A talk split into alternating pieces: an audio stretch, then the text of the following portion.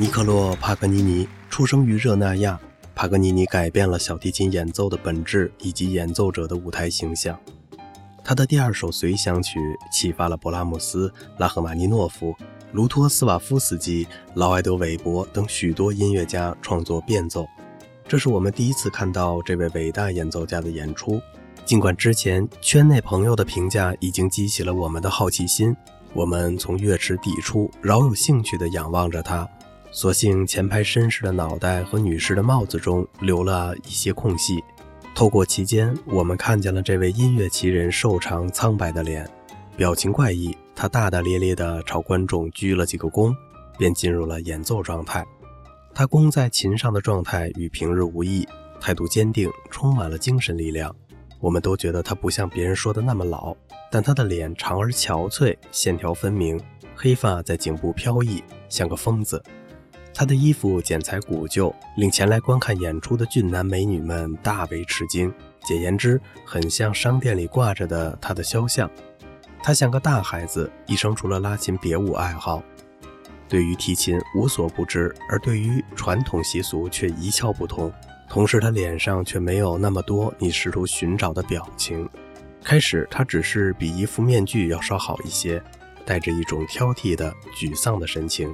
好像很讨厌自己的音乐，要睡着似的。这种神情持续了几乎整晚。他的热情全部倾注于手和弓上。在乐曲接近结尾时，他表现得更加狂热，身体摆动得厉害，似乎融进了小提琴中去。有时他会向后甩甩头发。谢幕时，他把腰弯得像骆驼，呲着牙笑着，像个丑八怪或是老山羊。他的演奏的确举世无双。别人能拉好的，他能比这好上百倍。我们从未听过这样的演奏，甚至连想都没想过。他的运功如泣如诉，好像在反抗，在哀求，在回应。总之，他演出的任何部分都是我们从前闻所未闻的。语言所能表达的效果远不及他演奏的万一。人们坐在那儿完全惊呆了，只能窃窃私语：“太棒了，老天呀！”或者其他不常用的字眼儿。当大家开始鼓掌时，一些人抓住这机会开始大笑，纯粹是因为无法表达他们的感受。然而，在我们听完这音乐会后，将来怎么还能忍受那些破烂小提琴和演奏家呢？我们怎么会再去听他们拉琴？那将是多么粗陋、多么无知的声音，简直就是欺骗！当这意大利人离开时，他带走了小提琴演奏艺术，除非他能在我们当中收个徒弟，继承他的衣钵。如果这样的话，那些号称技艺精湛的演奏家就只能在他的学校里当琴童，从头学起。他去霍兰德大公府上演奏时，一个人说了个故事，请他即兴创作演奏。故事是这样的：一个儿子杀死了父亲，潜逃以后成了拦路抢劫的强盗，但他爱上了一位姑娘，这姑娘却不顺从他，他把她带到了一处荒芜之地。忽然和他一起从山崖上跳进了深渊，于是两个人永远的消失了。帕格尼尼静静地听完故事，让大家熄灭所有的蜡烛，然后开始演奏。他用极其恐怖的音乐诠释了刚才的故事。几位女士当场昏倒。当再次点燃蜡烛时，整个沙龙看起来像个战场。在都柏林，大家都如此热切地想看帕格尼尼的演奏。我见到一个人居然当掉了外套，走进剧场最便宜的顶楼座位。一辆配有四匹马和骑乘侍从的马车把我们从都柏林接到郊外的黑石区。晚餐时，我坐在总督的漂亮千金身边，他问我帕格尼尼是不是真的砍掉了妻子的头。这当时是很多关于帕格尼尼的传闻之一。我不知道应该回答是还是否，只好说：“您只要确定。”他摆弄的不是你我的头就行了。一八三一年，帕格尼尼给 F.J. 菲蒂斯的信。现在我将告诉您十五年前在帕多瓦发生的一件事。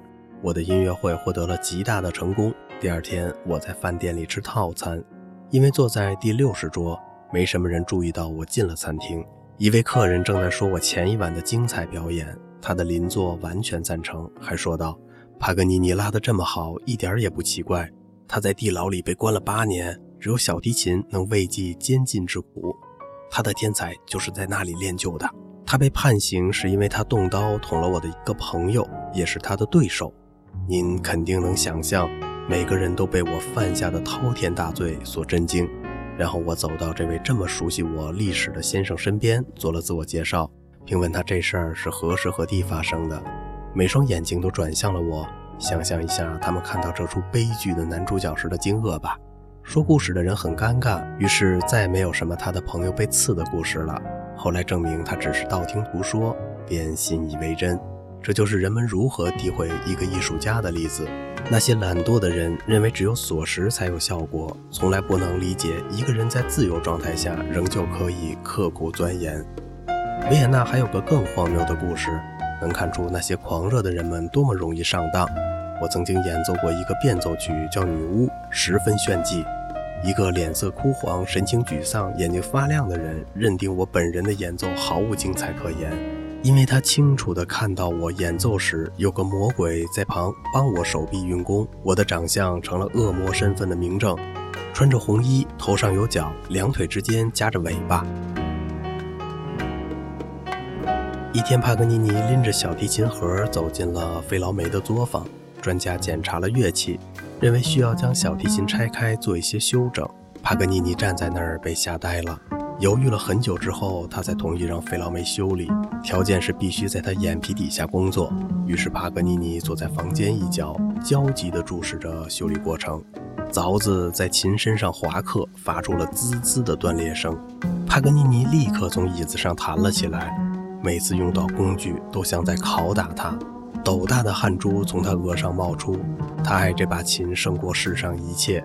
他说：“听到那声音，就像凿子戳进了我自己的身体一般。”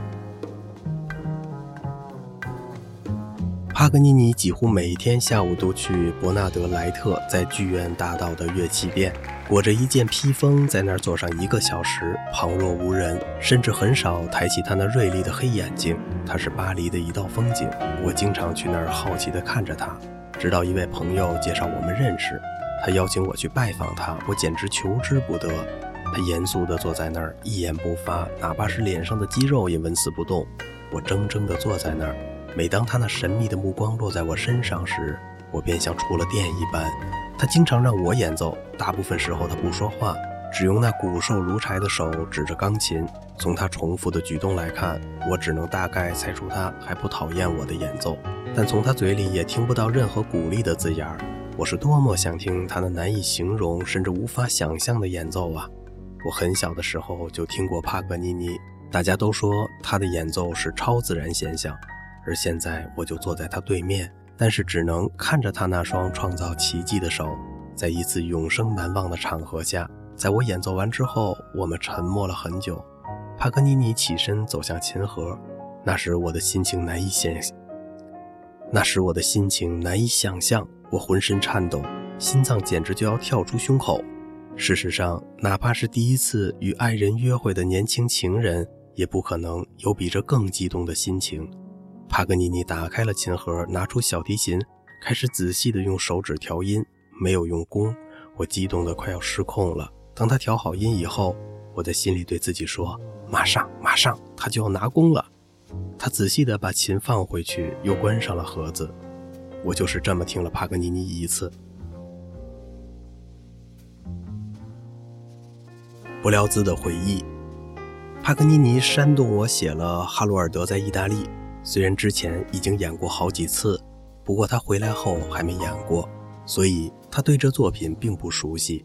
那天是第一次听到。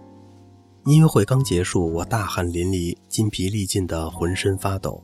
这时，帕格尼尼带着他的儿子阿基利斯来到乐队边看望我，一边夸张地比划着。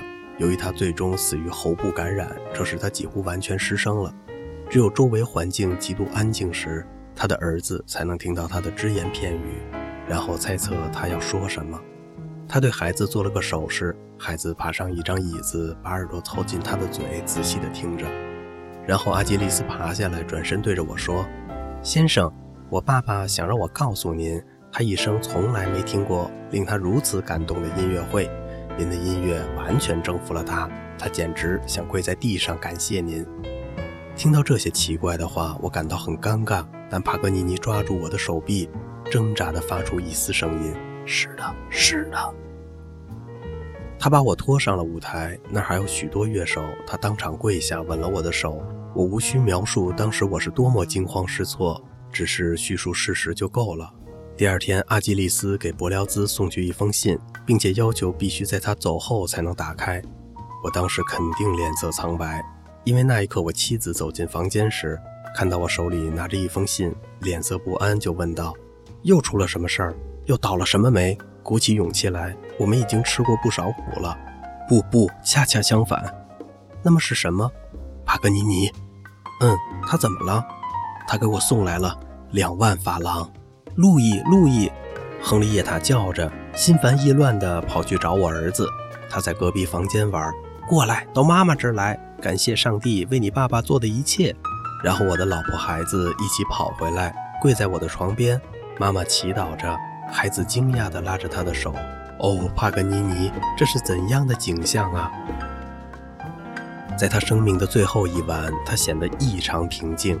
他睡了一小会儿，醒过来时，他要求把窗边的窗帘拉开，以便可以凝视那轮满月。平静的步向纯洁广阔的天堂。当凝视着明亮的星球时，他再次昏昏欲睡。但树木的耳语叫醒了他。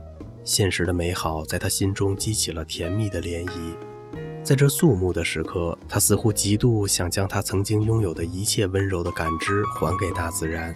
他伸手去拿他那把施了魔法的小提琴，他旅途中最忠实的伙伴，将最后的乐音，一个充满旋律的生命最后的叹息带进了天堂。